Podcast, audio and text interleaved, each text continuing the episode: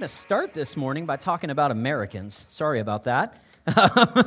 but the reason I'm going to talk about Americans is because there was a survey done of a bunch of Americans, and it's one of the most interesting things I've ever heard in my entire life. You guys are going to absolutely love this. We're going to get to laugh at Americans a little bit, and we're going to acknowledge that, quite frankly, if we took the same survey as they did, we would probably give similar type answers. So here's what happened there was a polling agency in the U.S. that contacted a whole bunch of Americans and said, We want to ask you a question. And the question is Do you have a positive opinion of blank. And they filled in the blank with a whole bunch of current and historical names. And so all you did was thumbs up, thumbs down. Yes, I think positively of this person, or no, I don't think positively of this person. And so there were names like Mother Teresa. Do you have a positive opinion of Mother Teresa or a negative uh, opinion? There were names like Martin Luther King Jr., there were names like Steve Jobs, even Aaron Rodgers, the Green Bay Packers quarterback. They're like, do you have a positive? And it depends on if you're a Lions fan or not, right? Like, thumbs thumbs up, thumbs down on all of these different names, some of them current, some of them historical. Now, this morning, what I want to do as we kick off this message, I want to share with you the top three names that came out of this survey. The three people that Americans believe are the best, they like the most, they have the most positive opinion of out of anyone. All right, here we go. Number three on the list Jesus Christ. He is number three on the list. 90% of Americans said, thumbs up, I've got a positive opinion of Jesus. Okay? All right, all right. A little weird he's number three, but we'll roll with it. Who beat Jesus? That's my question. Who's better than Jesus? Number two, Abraham Lincoln. 91% of people said they have a positive opinion of Abraham Lincoln. I, I think a lot of old Abe. I really do. I like the guy quite a bit. I'm trying to figure out how he beats Jesus. It might have been the hat. Maybe if Jesus had worn a hat, he would be number two on the list. I don't know. Okay, number three is Jesus. Number two is old Abe Lincoln. And number one, the most popular person in America, the person that everybody nearly has a positive opinion of is, drumroll, yourself. this is 100% true. You can check this out online for yourself. Sorry, I yelled too much. My bad. Um, don't worry about it. It's okay. She's okay. Um, look, so yeah, number one on the list is yourself. 93% of people had a positive opinion of themselves. And that's not a bad thing, right? I would have said, thumbs up to me. I like me. I think I'm a pretty good guy, right? So maybe that's not a bad thing. Now, there is a lot of interesting data and interesting conclusions that we can pull out of this particular survey. One that I didn't mention to you is that Santa Claus polled at 67%. Who doesn't like Santa, you guys? What did he ever do to you? I feel like there are probably some dudes my age who are still mad at Santa because he didn't give them a PlayStation back on Christmas of 94. They're still carrying around scars from that. They're mad at old St. Nick. I don't know why, but 67% of people gave him a thumbs up and the rest gave him a thumbs down. But honestly, the one that jumps out to me the absolute most in this survey data is Jesus his numbers really stick out to me the most. And, and honestly, you might be surprised to hear me say this. I'm not particularly upset that Jesus is number three on this list. I, I, that doesn't really bother me. In fact, I'm not thinking that Jesus is polling too low. I think Jesus is actually polling too high in this particular survey. I think his number should be a lot lower. Here's why. In our world, there's this sense with people, particularly non Christians, that Jesus was just a chill, wise man, you know? Like he just walked around and he was like, Bro, I'm okay, you're okay, everything's gonna be okay. They look at him like he said great things, he taught important things, he was probably full of like hippie love and nonviolence. That's just the picture of people, of Jesus rather, that people have. He wears a tuxedo t shirt, he likes to go to parties. People think of Jesus in those particular terms. But maybe you don't know that Jesus actually had an edge to him. There are lots of verses in the Bible where Jesus is chill where he says things that anybody on the planet would be like, oh, that's good. Yeah, I think I'd like this Jesus guy. I'd love to hang out with him sometime. It'd be fun to grab a glass of wine with him or water if that's your thing, but he'll turn it into wine. Anyway, you're like, hey, I, I, would love to hang out with this guy. That would be a lot of fun. But in order to come to this picture of Jesus as a chill, wise man, you have to ignore all the verses in which Jesus was not particularly chill. And there are a whole bunch of them. In fact, even for me, and guys, I'm a pastor, I'm all in on Jesus here, okay? There are still things that I read he says in the Bible, and I'm like, ooh, I don't like that so much, Jesus. Wouldn't it be better if that, like maybe if you just never said that, maybe we'd be a little better off in our world. More people would be Christians if you just kind of left that stuff out. There are things that make me, I almost said pucker, but I'll just say cringe a little bit whenever I read Jesus saying them. And today, although it would be very, very easy for me to say, you know, I wish these other things were not in the Bible, it would be very easy for me as a pastor, and lots of Christians do this, quite frankly. We just ignore all the stuff we don't like that Jesus said, and we focus on the stuff that we do like that makes him sound like this chill, wise man. It would be very easy for me to get up and just preach on those verses and ignore all the other ones in which Jesus says some very blunt and direct things. But we're not going to do that. In fact, today is the start of a message series that we're going to circle back to several times throughout this summer called Things I Wish Jesus Never Said. Things that, quite frankly, are not going to grow the church if I talk about them too much. They're not an easy entry point and on ramp to following Jesus. This is like the deep stuff. This is the hard stuff. And Jesus was not particularly scared about saying it. And so we're going to talk about it. This series is all about embracing the red letters that we often want to avoid.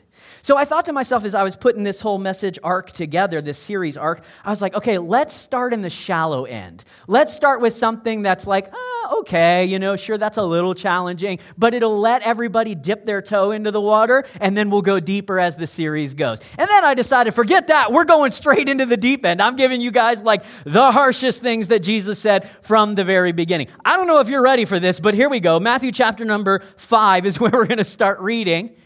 And we're going to come across a whole bunch of stuff today that, quite frankly, I wish Jesus had never said.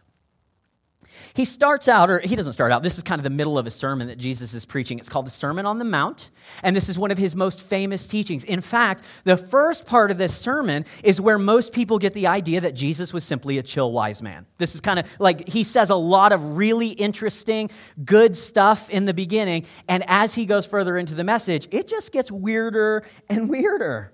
So Jesus says in Matthew 5 38, You have heard the law that says the punishment must match the injury. An eye for an eye and a tooth for a tooth. Anybody ever heard that? Eye for eye, tooth for tooth? That's actually an Old Testament law. It was really common several thousand years ago.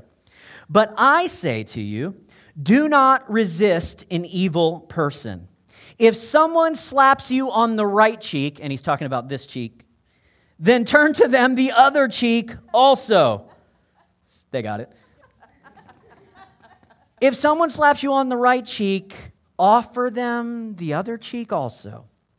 If you are sued in court and your shirt is taken from you, give your coat also. If a soldier demands that you carry his gear for one mile, you carry it two miles.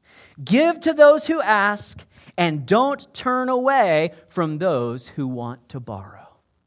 Uh, did Jesus just say, if somebody punches me in my face, I'm supposed to let them punch me again? Nah, that doesn't sound right. I don't like that. Did Jesus say, if somebody takes you to court and sues you, let's say for your car, you're supposed to freely offer them your second car?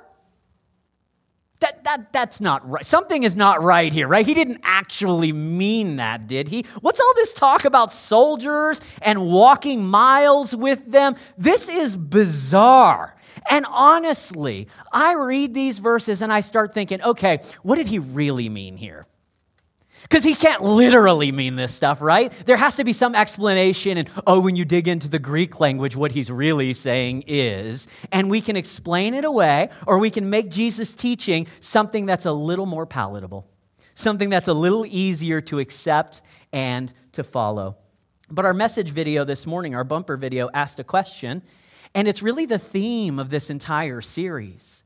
What if Jesus meant every word? What if Jesus was totally serious when he said stuff like this in the Bible? I know that's hard to imagine.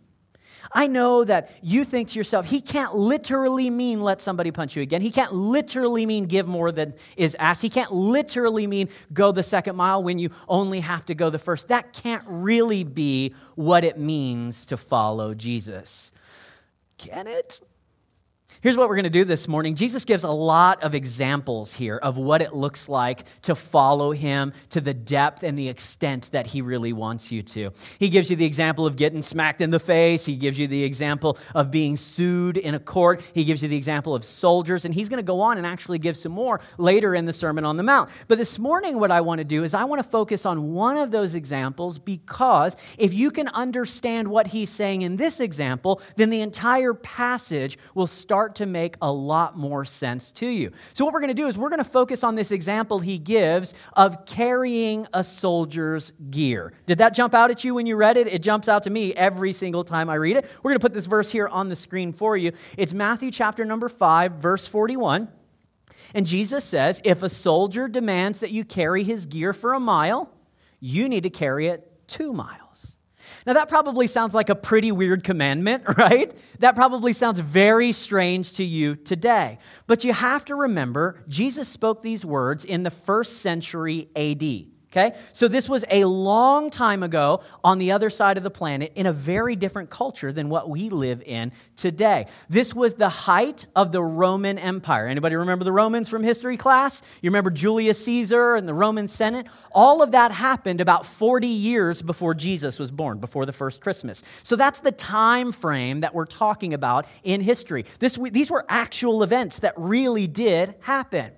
So, in that time, the Roman Empire, they were the biggest, baddest dudes on the block. They had taken their army and they had kind of gone out from Italy and they had conquered the entire Mediterranean region. They had conquered the entire Middle Eastern region. They got all the way up into Europe. They basically owned the known world at the time. Now, in order to make it possible for them to continue to conquer and to subjugate and to rule all of these far flung foreign lands, the Romans did something that nobody had done up to this point in history. And I wonder if maybe you guys might remember it from your high school history class. The Romans built what? Any ideas? I heard it. They built a network of roads and highways. They built a network of roads and highways. Prior to this, nobody had systematically built roads anywhere. It was kind of just like, yeah, there's always been a path, and we just walk it. And the Romans were like, that's stupid. You can make a straight line between these places, and it'll be a lot easier. And so that's what they did. Historians tell us that in the time of Jesus, there were 50,000 miles worth of Roman roads. And these Roman roads allowed their armies to move from area to area to continue to maintain control and to conquer new lands and cultures if they wanted to. Now, in this particular day, the Romans had a law. And the law said if there was a Roman soldier that was headed down one of these highways, he was going from one post to another, he could compel any non Roman citizen to carry his gear for up to a mile in any direction. Historians tell us that the Romans' gear would have been about 66 pounds. So this was a heavy pack. And at any moment, a Roman soldier could walk up to anybody and say, You, I want you to carry my gear a mile in that direction. And of course, everybody's been like, nah, dude, I've got stuff to do. I got to go grocery shop and then I got to pick up the kids. I don't have time to walk a mile. Plus, I'm weak, man. I can't carry 66 pounds. You better find somebody else. That would not fly. Okay? The law said if a Roman soldier said or required you to carry his pack, you could not say no. In fact, if you did say no, this Roman soldier was authorized to whip you, like whoosh, whip you as punishment for being disobedient. So, literally, at any moment in Jesus' day, a Roman soldier could force you to work for him. Can you imagine, first of all, how inconvenient that would have been?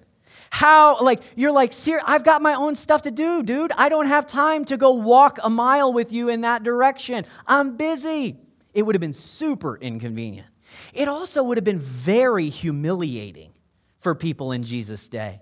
Why? Because this was an occupying foreign army. Do you understand? This guy, this soldier who's forcing you to work for him in the moment, he had conquered your homeland. He had killed your brothers and your cousins so that his country could rule over your country. It would have been humiliating for him to force you to say, I want you to help me keep control of your homeland.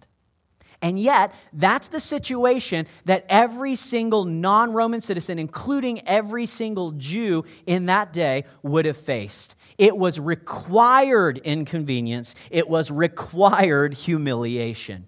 Now, before we move on here, I, I want to point out that this is not likely a situation that you are going to be facing this week here in Canada, right? Like, there's no point in the next seven days in which an infantryman is going to come up to you and say, Hey, you, I need you to carry my rucksack a mile or a kilometer and a half in that direction. Sorry. They're not going to do that, okay? They're not, you're never going to encounter this particular or exact scenario that Jesus is talking about. So, why am I talking about it today? Wouldn't it have been easier to just ignore this one as some sort of antiquated issue that doesn't really apply in the 21st century? No. Because although you don't have a Roman soldier that interjects himself into your life, you have a boss. And he pokes his head in on Thursday and he says, Guess what? I need you to work this Saturday. And you're like, but I've got plans, man. I got stuff to do. I, I can't be here Saturday. And he says, Too bad, you're working. I'll see you Saturday. You've got a spouse, and your spouse calls you and says, Honey, I'm running late. You got to go get the kids and take them to practice, and you got to do it now because if they're late again, the coach is going to kick them off the team. And you're like, But I'm busy. I'm trying to do my own stuff here. I don't have time for this. You have a neighbor who calls you up and he says, Hey, uh, I need your help. I'm putting some new sod in in my yard, and it would be great if you could come over and give me a hand. And you're like, brother, we, we're friendly, but we're not friends. I didn't know we had that kind of relationship where we would call each other up and ask for that sort of favor, right? You don't have a Roman soldier, but you have a team lead here at Connect, and they call you up and they say, Listen. Oh, did I hear groans on this one? They call you up. That was from the team leads, by the way. They call you up and they say, Listen, I know you have served two Sundays in a row and you're supposed to have this week off, but I'm in a pinch and I really need you to jump on the team and serve again today. You don't have a Roman soldier that's inconveniencing you, but you have a lot of people that are inconveniencing you. There are a lot of people that are interjecting themselves into your life and they're asking you to do things that you're not ready to do, you don't want to do. And so when that happens, can we just be real for a minute? How do you and I typically respond? Frustration, complaining we start making excuses. We feel bad for ourselves. We try to do anything we possibly can to not go a mile with somebody in any direction. So, yes, this is a weird situation that you're not going to face in Canada in 2019. And yet, it is a situation that you face every single day, isn't it? Now, I would expect, if I were saying, okay, here's what I predict Jesus is going to say about this particular situation, I would expect that Jesus would say, Dan, be a good dude. Carry the pack for a mile without whining. Just do the right thing, even if it's inconvenient, okay? That's what it means to be one of my followers. And I would say, okay, that's not easy, Jesus, but you know what? That's reasonable. I could see how that would be a good thing. If I just chose to go a mile with somebody, so to speak, if I would do the right thing and help them out and not grumble and complain and make them miserable in the process, yeah, I could see that. But that's not what Jesus says at all. He doesn't say, go a mile and don't complain.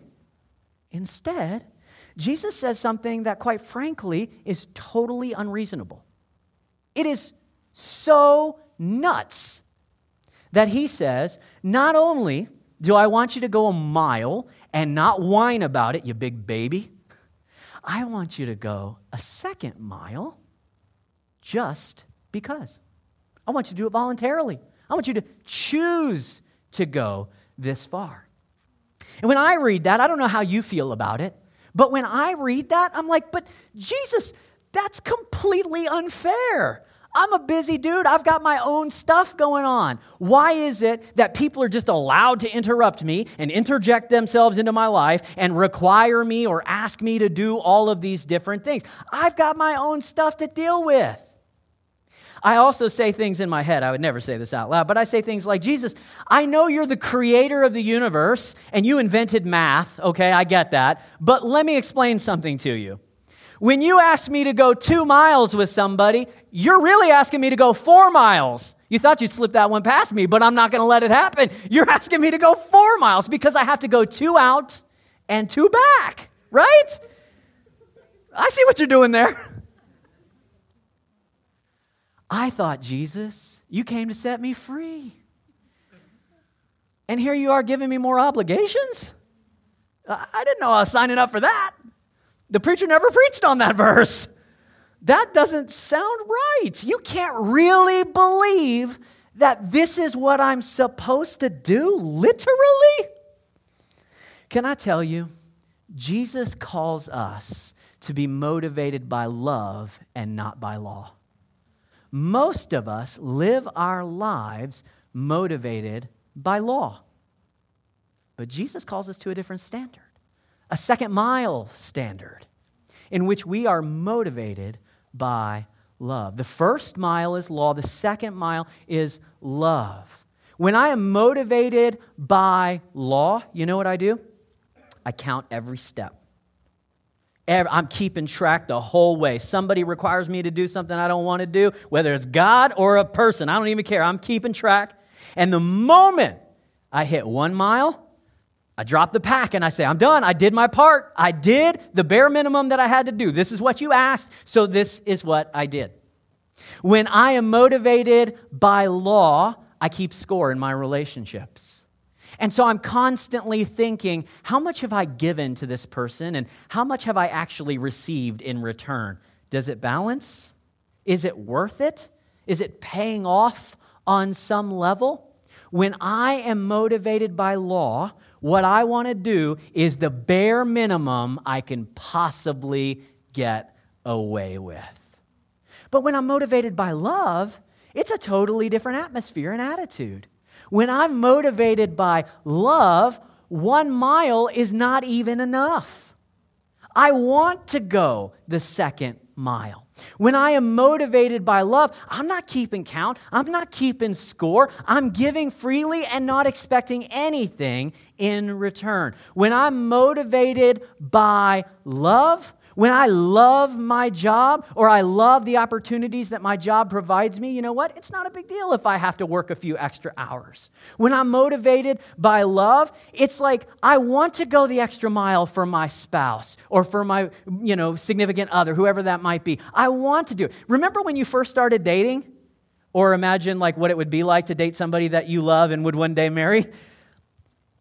It's like if they say to you, hey, let's go for a walk, you're like, I don't want to go for, who walks for fun? But you know what? You love them, so you're like, okay, let's go for a walk. Because you love them. You want to do what you can to bless them. And it's not about you, it's about them.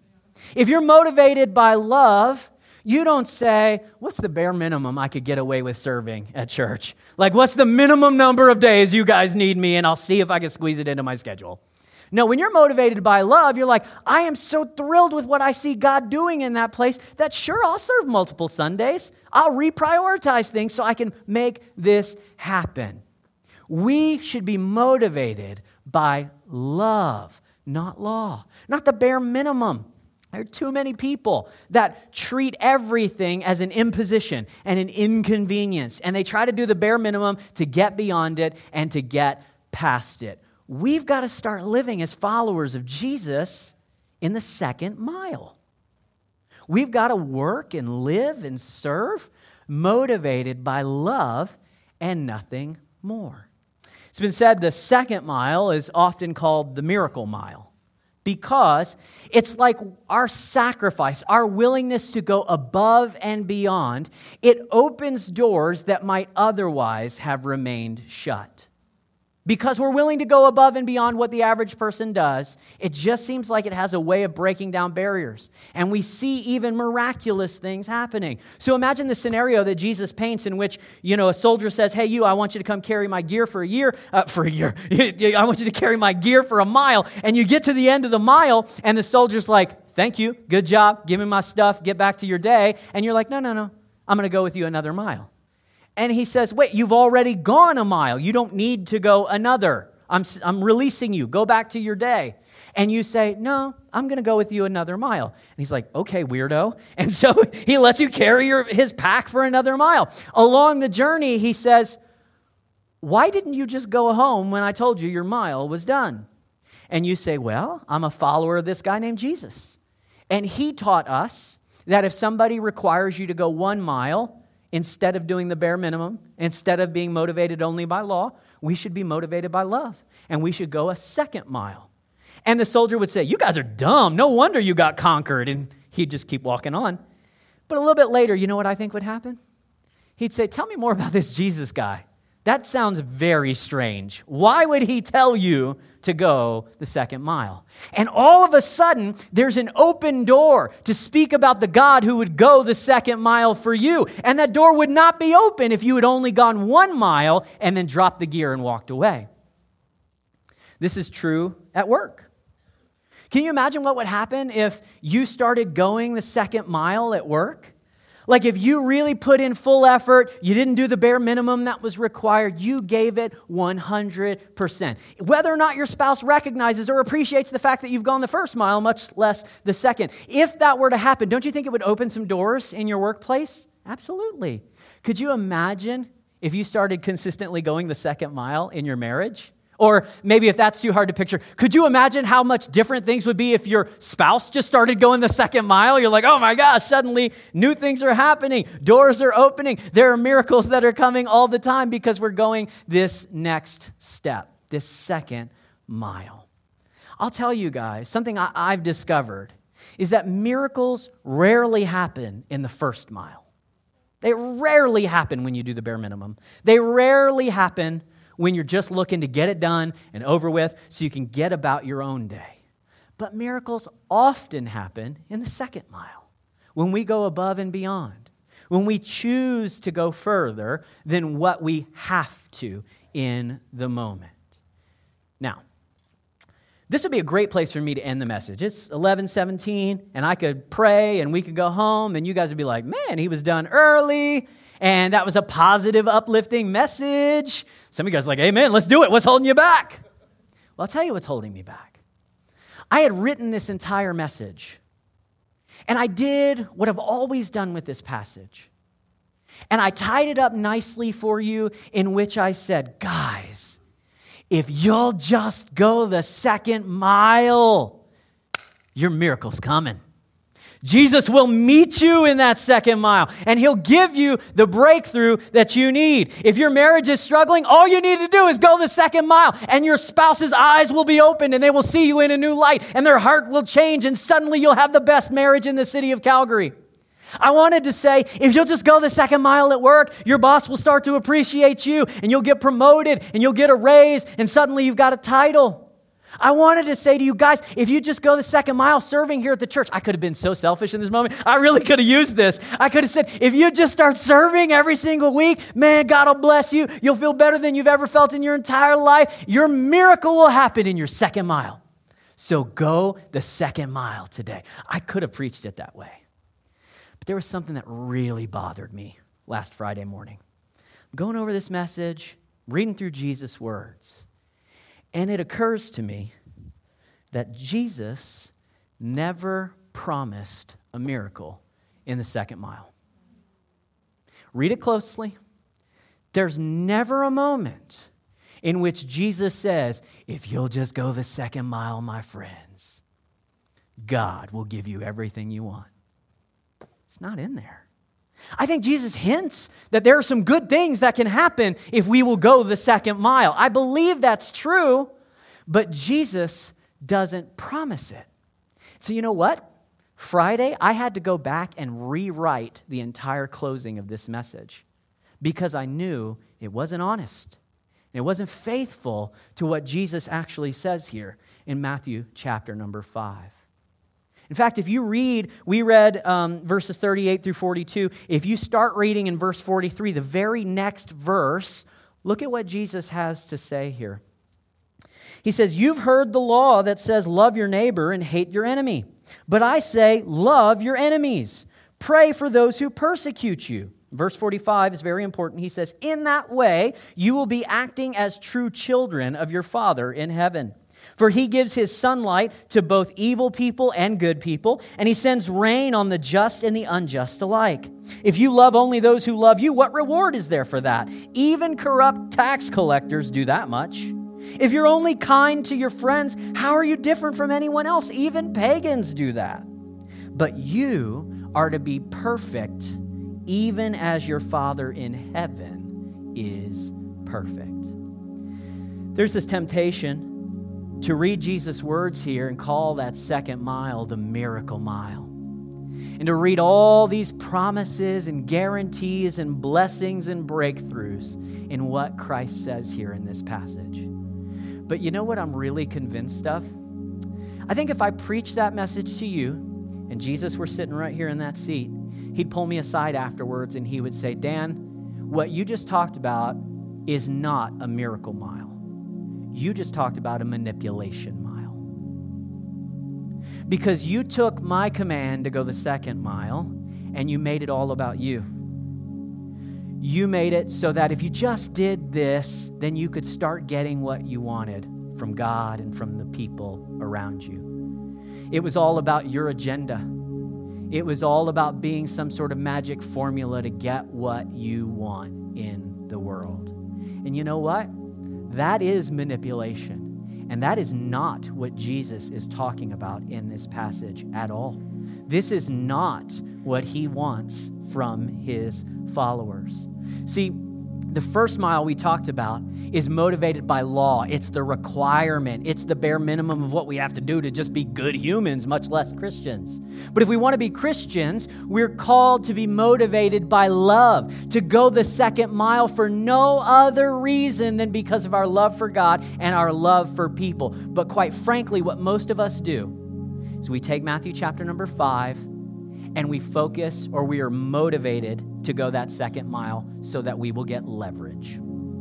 Leverage over God, leverage over our people. I did it. I keep giving. When are you going to wake up? When are you going to hold up your end of the bargain? When are you going to become the wife I need you to be? When are you going to become the husband that our father, our kids need you to be? When are you going to be the boss that you should be? We start thinking in terms of motivation and we use Jesus' second mile teaching and expect that somehow it's going to get us what we want in life.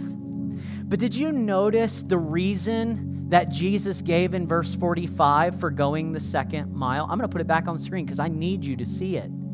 In verse 45, Jesus says, When you go the second mile, then you are living as the true children of your Father in heaven. My friends, the second mile is not a magic formula to get what you want. Jesus says the full and final reason that you should go the second mile for people around you is because it's what God wants you to do. Maybe it will change your situation at work. Maybe it won't. Maybe it will renew your marriage. Maybe it won't. Maybe if you start going the second mile around here on Sundays, you'll discover this joy in serving and giving of yourself. Maybe you won't. There are no promises in these verses other than to simply say, when you go the second mile, you are most like God. So, the reason these are words that I wish Jesus never said is because they force me to ask the question can I go the second mile if my only motivation is obedience?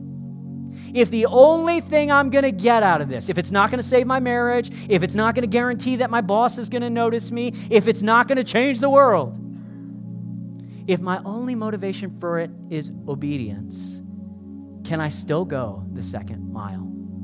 That's a question I don't.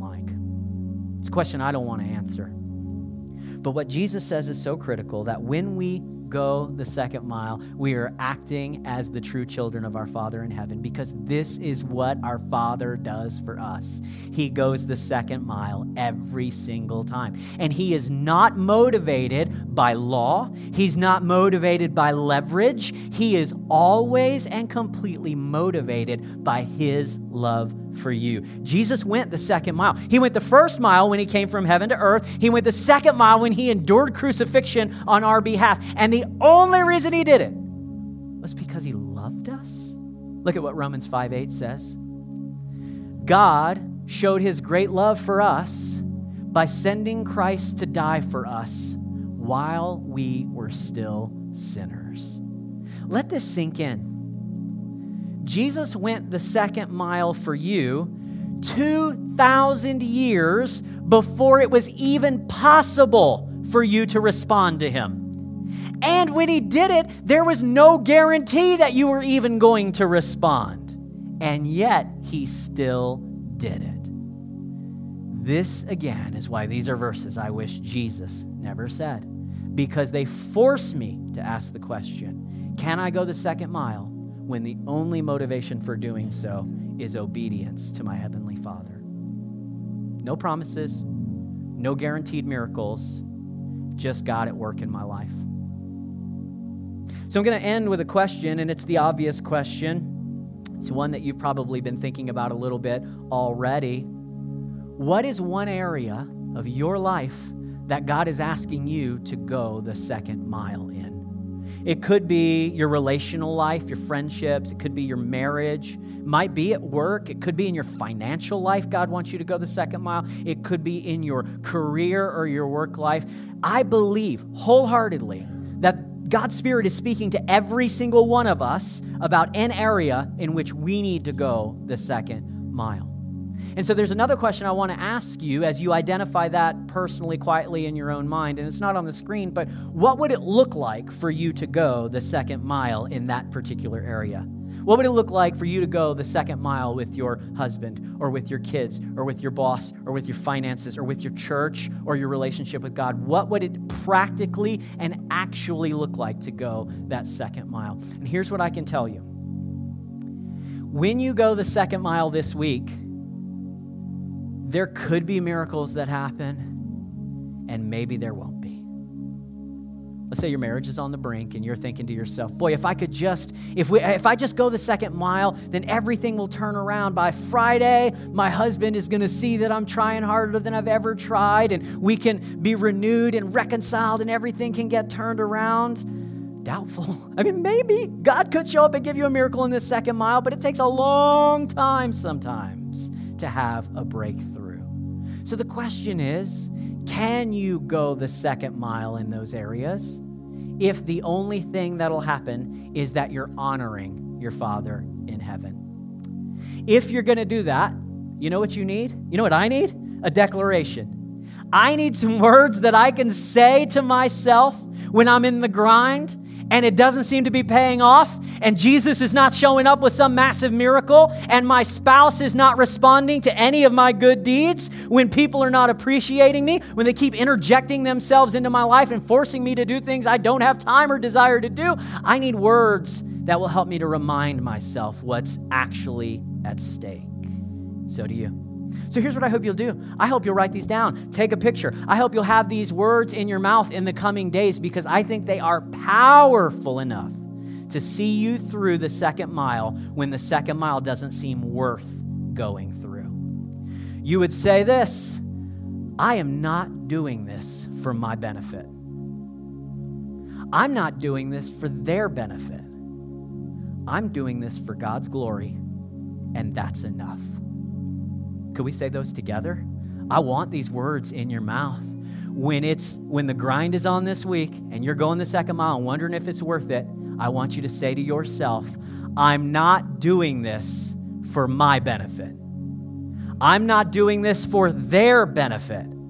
I'm doing this for God's glory, and that is enough.